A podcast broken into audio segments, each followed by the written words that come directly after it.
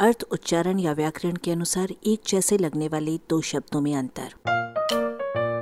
अपनी हिंदी सुधारें। अत्युक्ति और अतिशयोक्ति। एक बहुत अच्छा कोश देखा। उसमें लिखा है अत्युक्ति माने किसी बात को बढ़ा चढ़ाकर कहना। अतिशयोक्ति माने भी किसी बात को बढ़ा चढ़ाकर कहना और अति रंजना माने भी किसी बात को बढ़ा चढ़ाकर कहना। अब बताइए कि इनका अंतर पकड़ने के लिए हम कहाँ जाएँ? कहीं मत जाइए और देखिए कि अति क्या है। अतिशय क्या है और उक्ति क्या है।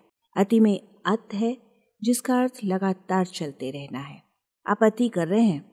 अति हर चीज़ की बुरी होती है। इनमें अति संज्ञा है। अर्थ है सीमा का उल्लंघन, ज्यादती।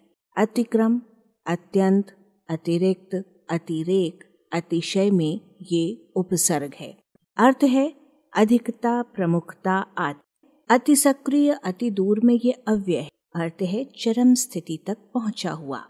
अब अतिशय देखें, इसमें अति के बाद शी धातु है, जिसका अर्थ है सोना। अतिशय का मतलब सोने में पहल करने वाला।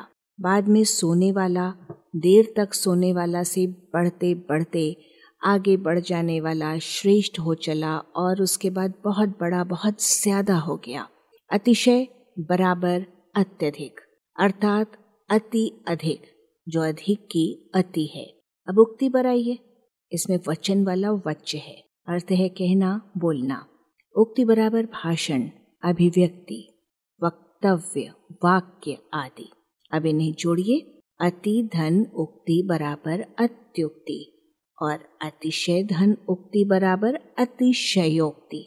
अर्थ आसान है अत्युक्ति की अपेक्षा अतिशयोक्ति ज़्यादा बड़ी गप होनी चाहिए। एक कवि की प्रेमिका इतनी अधिक दुबली हो गई थी कि बिस्तर पर पड़ी हुई पतली लाइन जैसी दिख रही थी। यह अत्युक्ति है। एक शायर महोदय अपनी प्रेमिका के विरह में इतने अधिक दुबले हो गए थे कि बिस्तर पर पड़े हुए नज़र ही नहीं आ रहे थे। प्रेमिका ने जब बिस्तर छाड़ा तब वे पकड़ में आए। ये अतिशयोक्ति है। आलेख, भाषाविद डॉक्टर रमेश चंद्र मेहरोत्रा, वाचक स्वर संज्ञा टंडन। अरबा की प्रस्तुति।